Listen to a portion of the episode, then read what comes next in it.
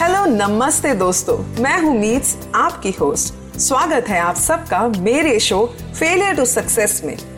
इस शो पर मैं आपके लिए लाऊँगी प्रेरणा से भरे खूबसूरत किस्से। ढेर सारी सकारात्मकता और उन लोगों के जीवन की प्रेरणादायक कहानियाँ जिन्होंने अपने फेलियर्स को एक्सेप्ट किया, उनसे उभरे और अपने कदम सफलता की तरफ़ बढ़ाए। तो चलिए, बने रहिए मेरे साथ इस अनोखे और खूबसूरत सफ़र में।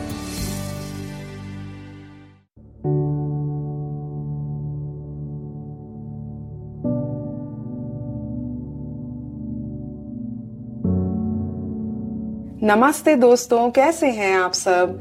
मैं हूँ मीत और स्वागत है आप सबका एक बार फिर से फेलियर टू सक्सेस के आज के एपिसोड में, जहाँ फिर से मैं आप सबके लिए एक नई सोच, एक नई दिशा और एक ऐसी फ़ेमस पर्सनालिटी की सफलता की कहानी लाई हूँ, जिन्होंने अपनी लाइफ में बहुत ही स्ट्रगल्स रिजेक्शंस और फेलियर्स देखे, पर फिर भी उन्होंने हार नहीं मानी। और बावजूद इन सब के उन्होंने अपना सपना पूरा किया और फाइनली बहुत सक्सेसफुल हुए। दोस्तों, आज हम बात करेंगे रिजेक्शंस रिफ्यूजल्स या नॉन एक्सेप्टेंस की, उनसे जुड़ी फीलिंग्स की and how we can deal with the rejections in our life दोस्तों कई बार हमारी ज़िंदगी में ऐसी सिचुएशंस आई होंगी जब हमें रिजेक्शंस का सामना करना पड़ा होगा। इन रिजेक्शंस को हमने कभी अपने स्कूल में कॉलेज में, किसी न किसी वे में कहीं ना कहीं ज़रूर फेस किया होगा। आइए कुछ सिचुएशंस को इमेजिन करते हैं। कैसा महसूस होता है जब हम बहुत मेहनत, लगन और प्यार से किसी के लिए कुछ बनाते हैं तो सामने वाला उस चीज़ को रिजेक्ट कर देता है। या जब हम किसी जॉब के लिए अप्लाई करते हैं और हमें फाइनल राउंड में रिजेक्शन फेस करनी पड़ती है, या हमारे रिलेशनशिप्स जिनमें हमें कभी किसी वजह से रिजेक्शन फेस करनी पड़ती है, या हमारा करियर पैशन जिसको हम फॉलो करना चाहते हैं, पर हमें बार बार रिजेक्शंस मिलती हैं। ऑफ़ कोर्स जब ये रिजेक्शंस मिलती हैं, तब हमें बहुत हर्ट होता है, बहुत गुस्सा भी आता है। And some people can not face rejection it impact them deeply कई बार तो इंसान अपने भीतर ही, अपने आप से एक नेगेटिव कॉन्वर्सेशन में चला जाता है, जिसमें वो अपनी एबिलिटीज पर डाउट करने लगता है और अपने आप को पूछता है कि, क्या मैं अच्छा हूँ? क्या मैं कुछ अच्छा डिजर्व करता हूँ? इतने एफर्ट्स के बाद भी मुझे रिजेक्शन क्यों मिल रहे हैं? और अगर वह ऐसे कंटिन्यूसली अपने आप से ऐसे प्रश्न करता रहता है तो quite possible he might lose his confidence and he might develop an inferiority complex too दोस्तों, सबसे पहले आप अंडरस्टैंड करिए कि जब भी हमें रिजेक्शंस फेस करने पड़ते हैं। Do not ever ever feel और think that you are not worthy, because हर इंसान यूनिक होता है और हर एक इंसान में कुछ ना कुछ अच्छी क्वालिटी ज़रूर होती हैं। आई नो जब हमें ऐसी सिचुएशंस फेस करनी पड़ती हैं तो हमें इन सिचुएशंस से बाहर निकलने में कभी कभी बहुत वक्त भी लग जाता है। अगर सामने वाले ने आपका आइडिया व्यू पॉइंट आपका काम या आपको रिजेक्ट कर दिया इट मीन्स हम उनकी रिक्वायरमेंट के अकॉर्डिंग या जैसा वो एक्सपेक्ट कर रहे थे, वैसा काम हम उनको दे नहीं पाए या हमारा व्यू पॉइंट उनके व्यू से मैच नहीं कर पाया तो उन्होंने हमें मना कर दिया।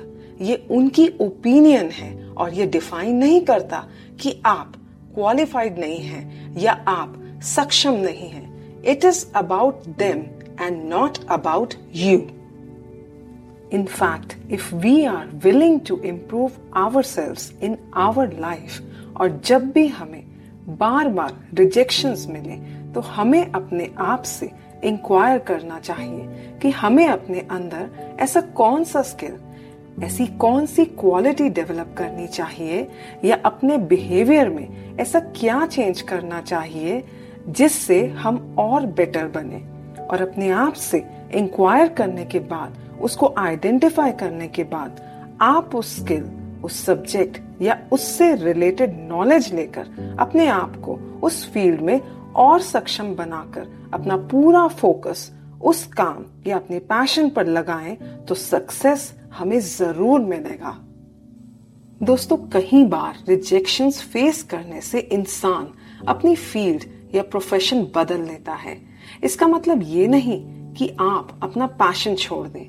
जब आप अपने पैशन को फॉलो करेंगे और उससे जुड़े स्किल्स डेवलप करेंगे और डे बाय डे छोटे छोटे स्टेप्स लेकर प्रैक्टिस करेंगे तो आपको अपने काम में मास्टरी हासिल होने लग जाएगी। और उसके बाद जब आप अपने काम को प्रेजेंट करेंगे तो एक्सेप्टेंस मिलेगी, जो आपको कॉन्फिडेंस देगा and there might be less chances of rejections how we can deal with rejections दोस्तों, ये नो वर्ड या रिफ्यूजल्स जब भी हम अपनी लाइफ में इन्हें सुनते हैं या महसूस करते हैं तो हम अपने बारे में कहीं बार एक नेगेटिव इमेज बना लेते हैं और किसी के नो कहने से या किसी के रिजेक्ट करने से हम कई बार खुद को एक्सेप्ट करना बंद कर देते हैं। इन शॉर्ट हम खुद को रिजेक्ट करने लग जाते हैं। डजेंट मैटर आपको बहुत सारे लोग रिजेक्ट कर दें उससे कोई फ़र्क नहीं पड़ता। पर जिस दिन आपने खुद को अपने आप की नज़र में रिजेक्ट कर दिया then there is no hope. अगर आपको रिजेक्शन से डील करना पड़े तो सबसे पहले आपको ओपन माइंडेड होना पड़ेगा। जब आप ओपन माइंडेड होते हैं तो सामने वाले से जान पाते हैं कि हमारे अंदर क्या वीकनेसेस हैं एंड बीइंग ओपन माइंडेड हम उनको एक्सेप्ट भी कर पाते हैं। जब एक्सेप्ट करते हैं, तभी तो हम अपनी लाइफ में उन वीकनेसेस को इम्प्रूव करके आगे बढ़ सकते हैं। जब हम ओपन माइंडेड होते हैं तो हमारी थिंकिंग भी फ्लेक्सिबल होती है। तो रिजेक्शंस को हम हैवी वे में नहीं लेते रादर उनको एक्सेप्ट करके एक लर्निंग वे में लेते हैं और अपने फ्लॉज इम्प्रूव करके और बेहतरीन बनने की कोशिश कर सकते हैं। दोस्तों, आज हम रिजेक्शंस रिफ्यूजल्स और नॉन एक्सेप्टेंस की बातें इसलिए कर रहे हैं क्योंकि आज की जो हमारी फ़ेमस पर्सनालिटी है, वे आज बॉलीवुड के एक जाने माने कलाकार बन चुके हैं और इन्होंने इंडियन सिनेमा को बहुत सारी ब्लॉकबस्टर फ़िल्में दी हैं, जैसे गैंग ऑफ़ वसेपुर बजरंगी भाईजान, मांझी और इनकी एक्टिंग के दीवाने पूरी दुनिया में हैं। जी हाँ मैं बात कर रही हूँ नवाजुद्दीन सिद्दीकी की जिन्होंने अपनी लाइफ में बहुत स्ट्रगल्स और रिजेक्शंस फेस किए। आइए सुनते हैं इनकी इंस्पायरिंग स्टोरी को।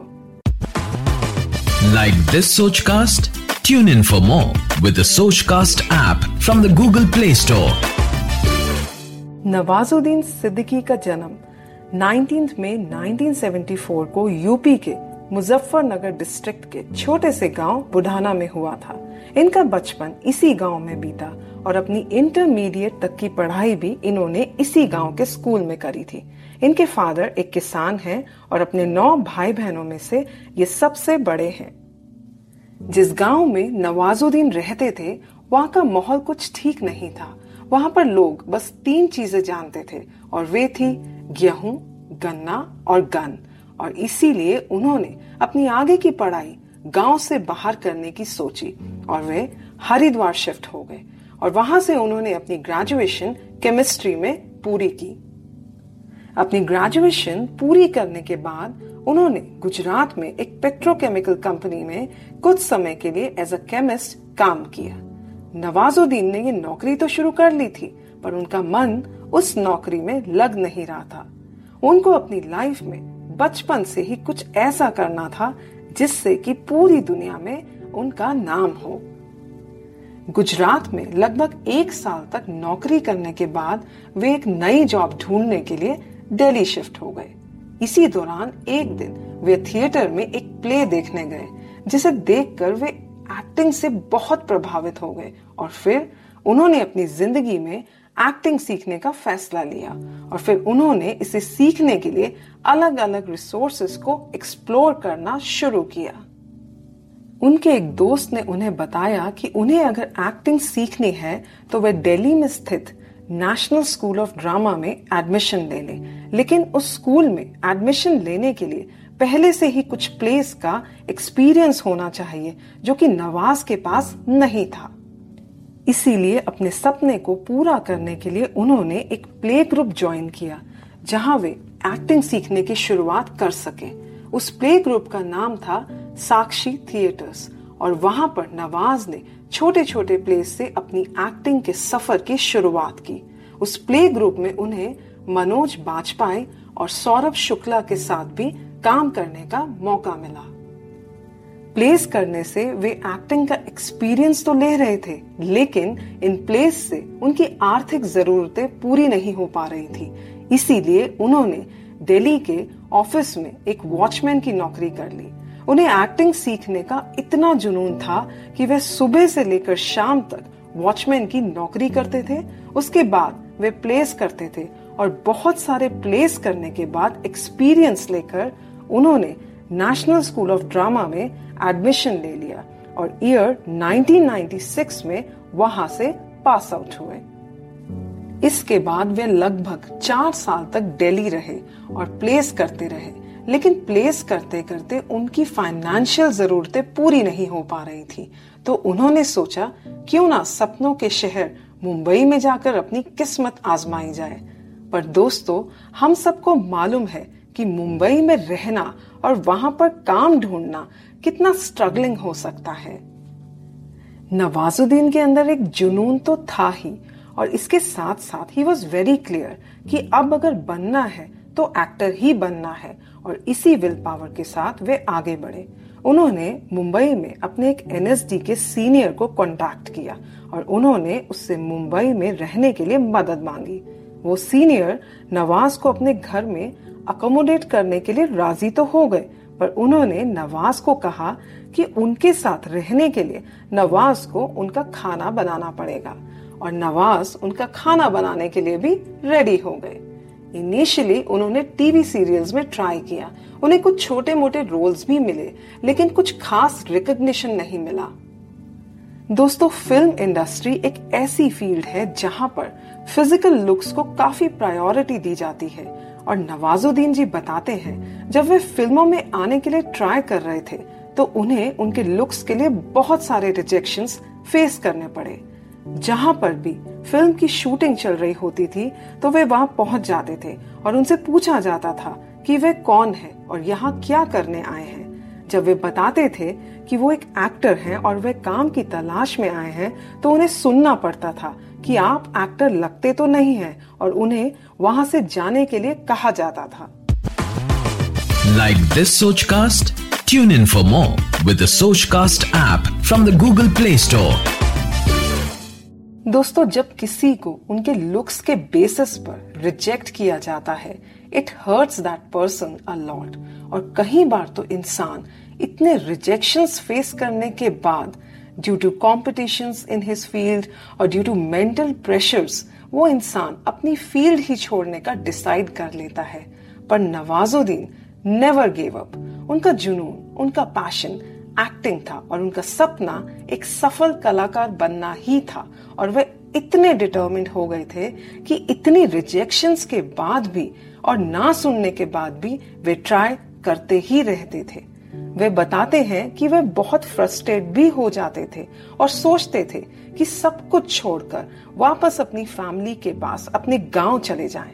लेकिन वे ये सोचकर रुक जाते थे कि किसी और काम में उनका मन तो लगेगा नहीं, क्योंकि एक्टिंग ही उनका पैशन है और यह सोचकर वे फिर से डिटर्मिंड हो जाते थे ईयर 1999 में उन्हें आमिर खान के साथ सरफरोश फ़िल्म में एक छोटा सा नेगेटिव रोल मिला यहाँ से उनकी फ़िल्मों की शुरुआत हुई और उसके बाद उन्हें छोटे छोटे रोल्स मिलने लग गए, जो उनके हुनर के अकॉर्डिंग तो नहीं थे, पर फिर भी वे उन रोल्स को एक्सेप्ट कर लेते थे, क्योंकि उनके पास और कोई चारा नहीं था।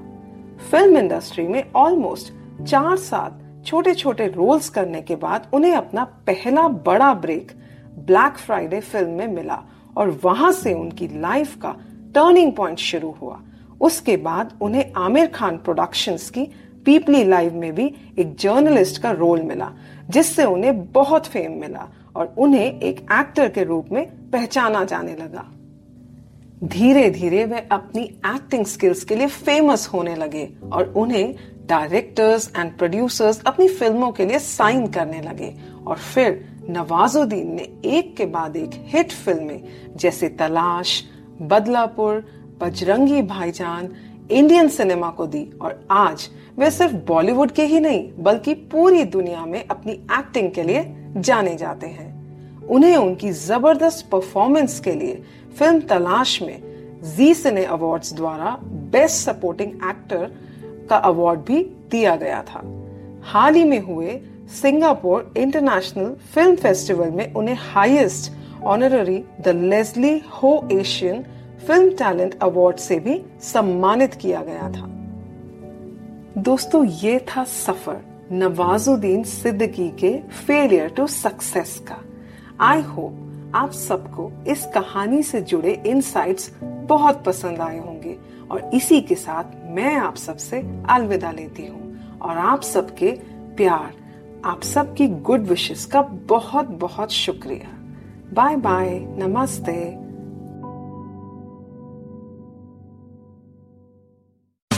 आशा करते हैं कि आपको ये सोच कास्ट बहुत पसंद आया। अगर कुछ कहना है इसके बारे में तो लिखकर बताइए हमें अपने फेसबुक और इंस्टाग्राम पेज पर सोच कास्ट ढूंढिए। अगर आपको अपनी सोच दुनिया को सुनानी हो तो सोच कास्ट करो। सोच कास्ट